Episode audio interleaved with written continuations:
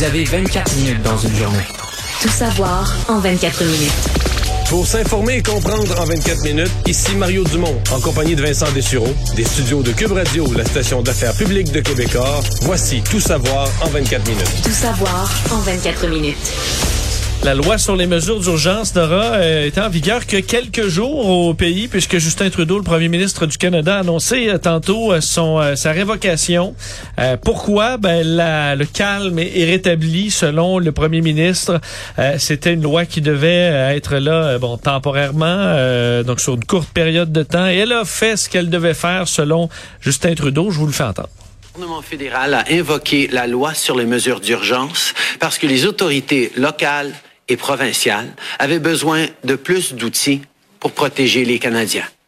Comme le chef intérimaire Bell du service de police d'Ottawa l'a dit, la loi sur les mesures d'urgence a été un point tournant pour mettre fin, euh, à l'occupation illégale.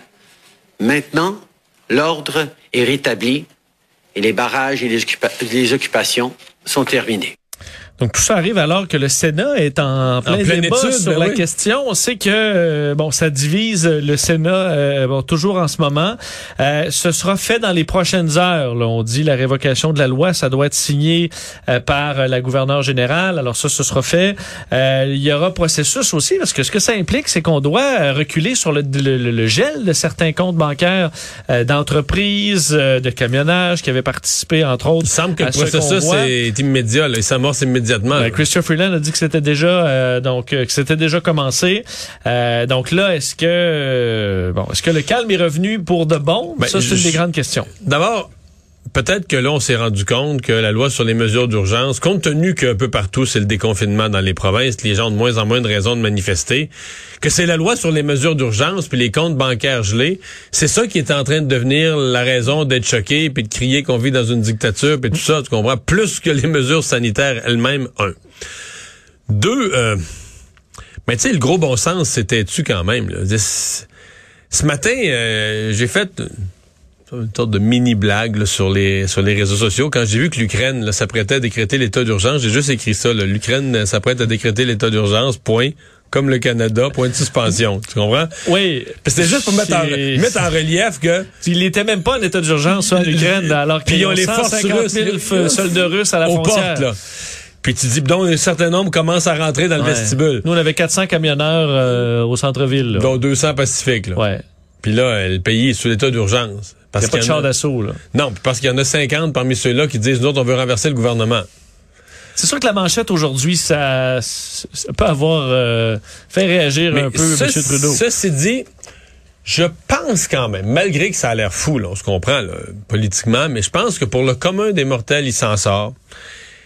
Parce que je pense que les gens en avaient assez. Puis les gens, écoute, en fin de semaine, l'appui aux mesures de la loi sur les mesures d'urgence était très fort, très majoritaire dans la population, presque les deux tiers.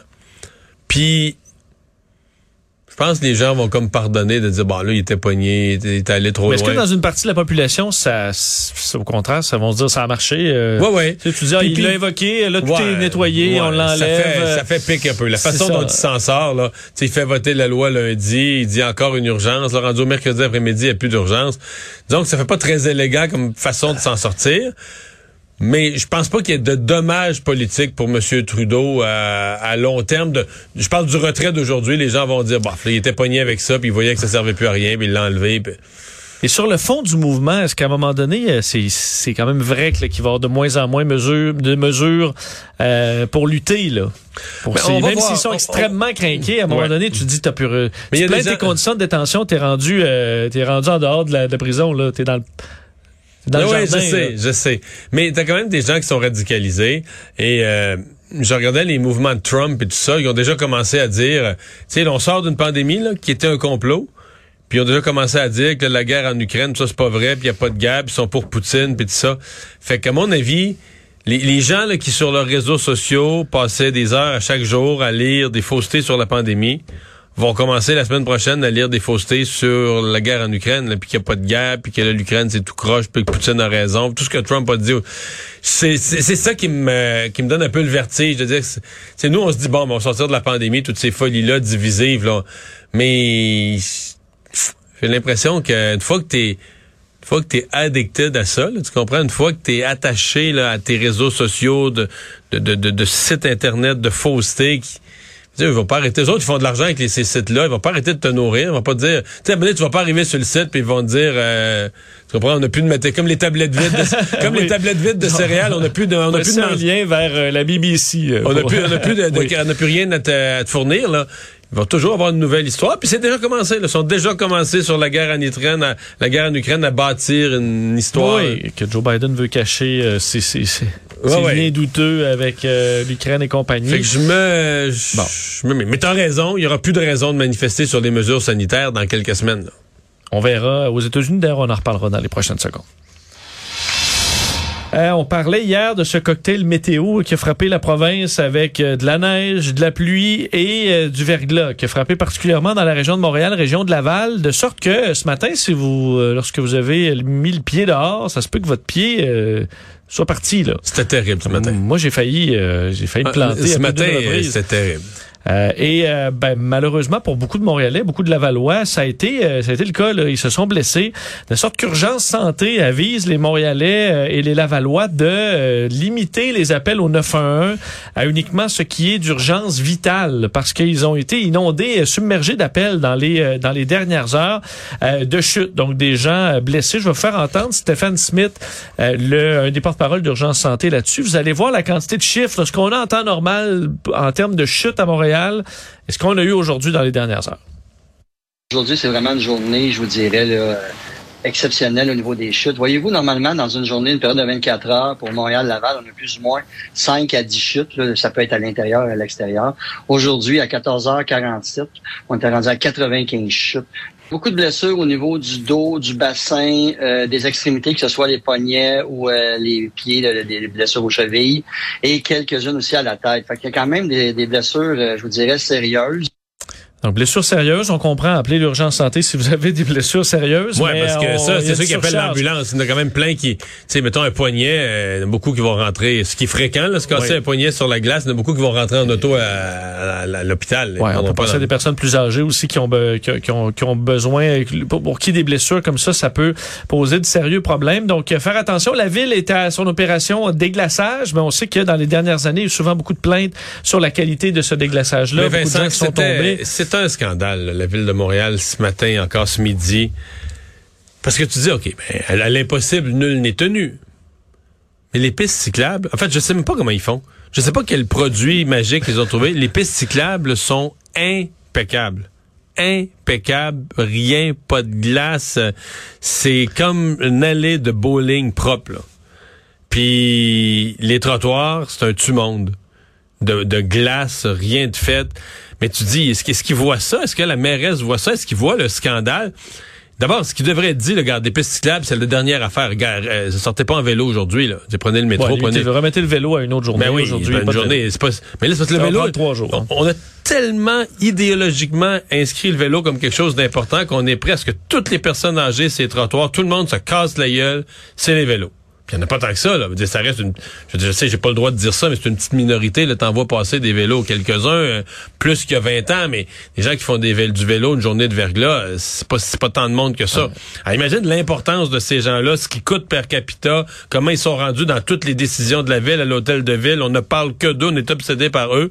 Alors que le vrai, les trottoirs, c'est plein de monde. C'est ça le vrai monde, c'est le trottoir. Là. Même les gens qui prennent le transport en commun, je veux dire, ils- le Mais métro. N'importe qui euh, va passer par, Par le trottoir, par le la- la- trottoir, à moins que le métro débarque dans ton building, la plupart des gens qui voyagent en transport en commun font un bout sur le trottoir. Ça, zéro priorité. C'est dégueulasse. Ça me choque tellement, ça n'a pas de bon sens.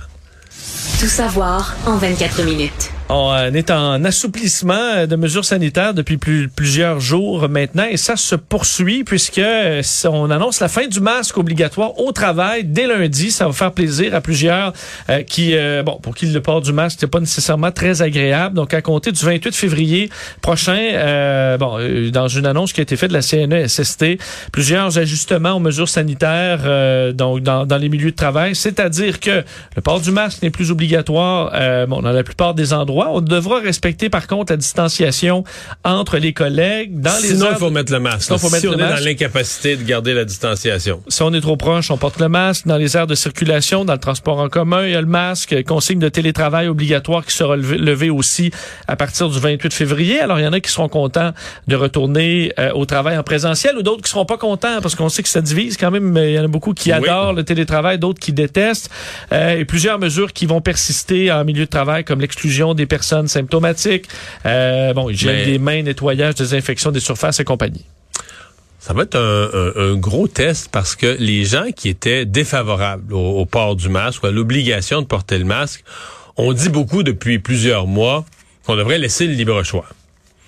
Puis, euh, ben, évidemment, le libre choix, euh, c'est beau en soi. C'est, tu si t'es en période de pandémie assez calme comme présentement, ça peut avoir de l'allure. C'était dans une période où euh, t'es en crise, c'est peut-être pas suffisant. Mais on dit, OK, on laisserait le libre choix. Et le sous-entendu que ça, c'est que eux, les gens qui sont contre le port du masque, sont des personnes respectueuses. Là.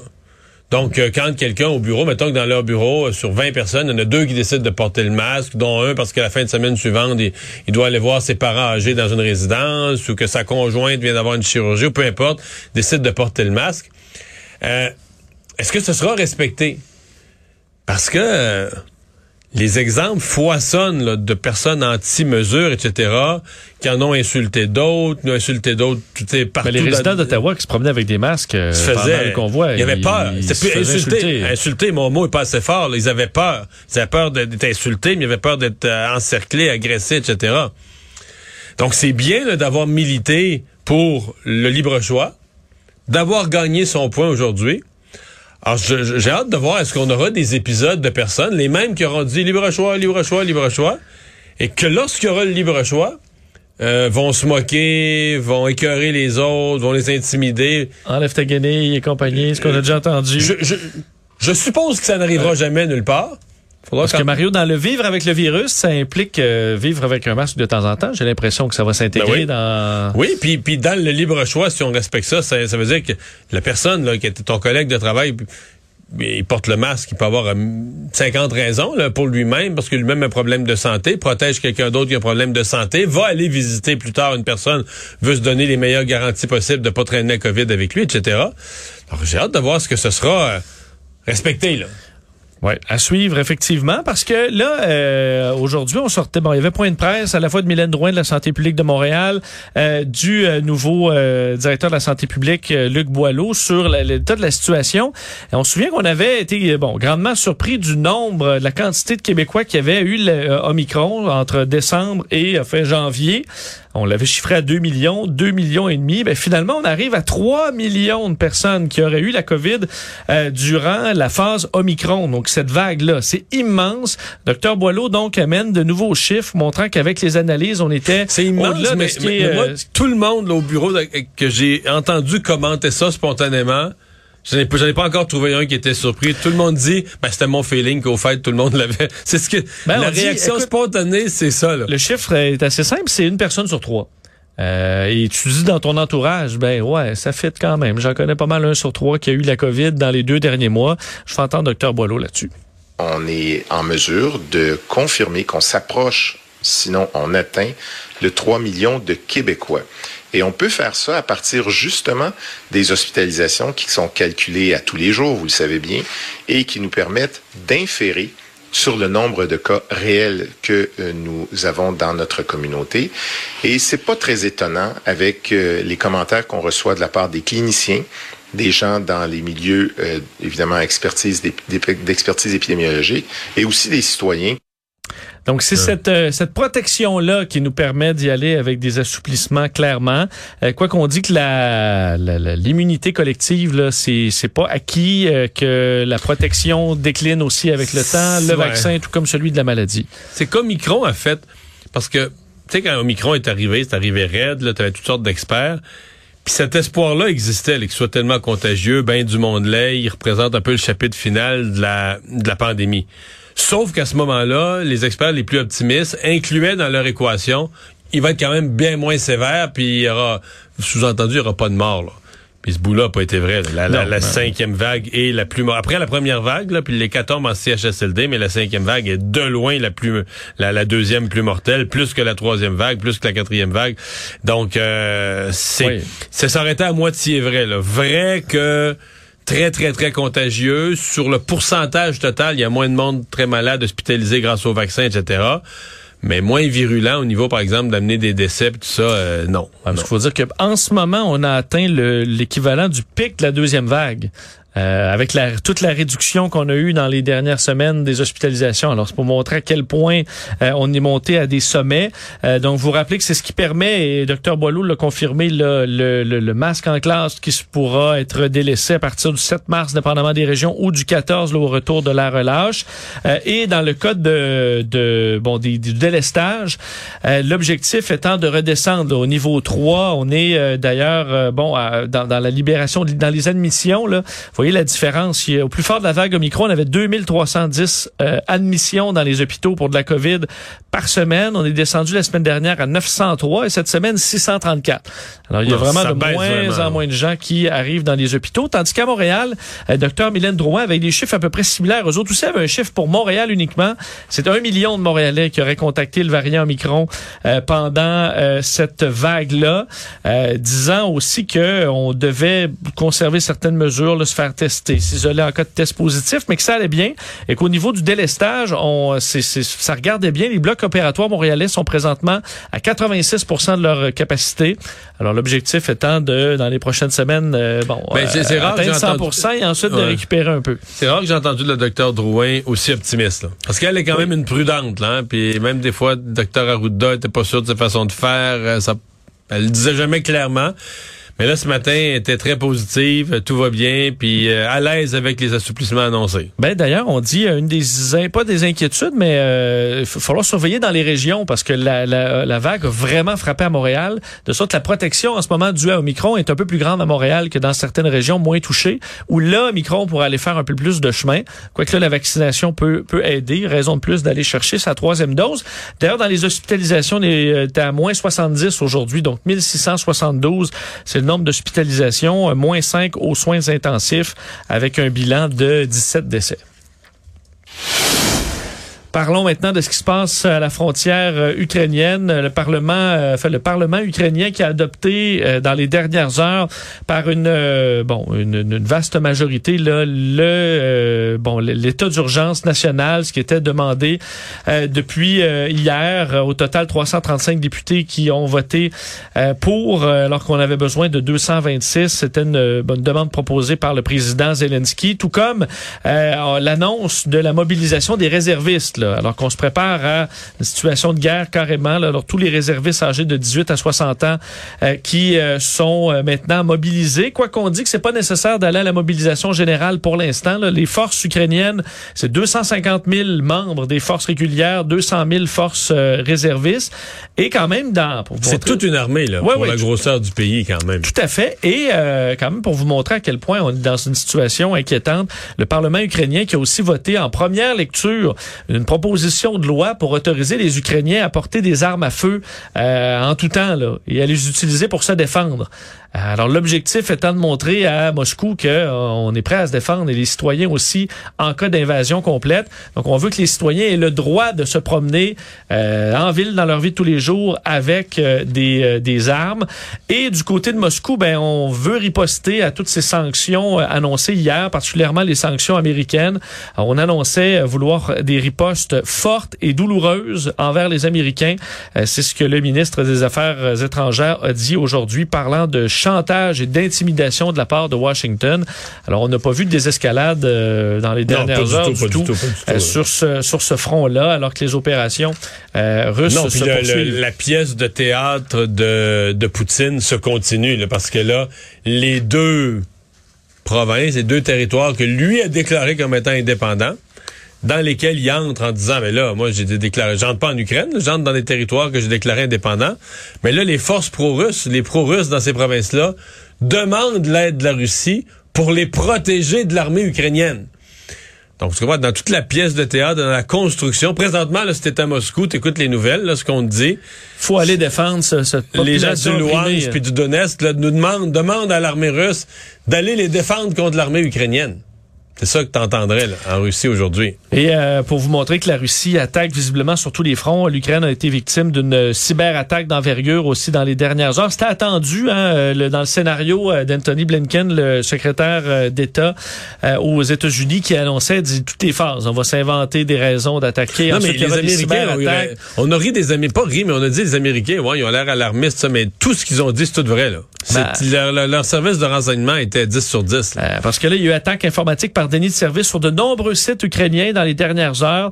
Euh, sites du gouvernement, les sites du ministère des Affaires étrangères n'ont pas été accessibles. Et ça crée des problèmes d'accès au site de la défense ukrainienne aussi, du ministère de l'Intérieur, responsable des forces policières et compagnie. Alors, on voit qu'on veut euh, déstabiliser le plus euh, possible le pays. Et on voit que les autorités américaines ont avisé euh, les autorités euh, ukrainiennes que selon eux, une attaque euh, d'envergure là était sur le point d'arriver. Mais la première étape, c'est qu'il va vouloir prendre tout le Donbass, là, toute cette région-là de l'Est de, de l'Ukraine. Donc déjà, septembre. pour eux, c'est pas, c'est c'est pas toute la région, là. Non. Euh, là, on comprend que Poutine voudra en prendre davantage. Alors, À euh, suivre. à suivre.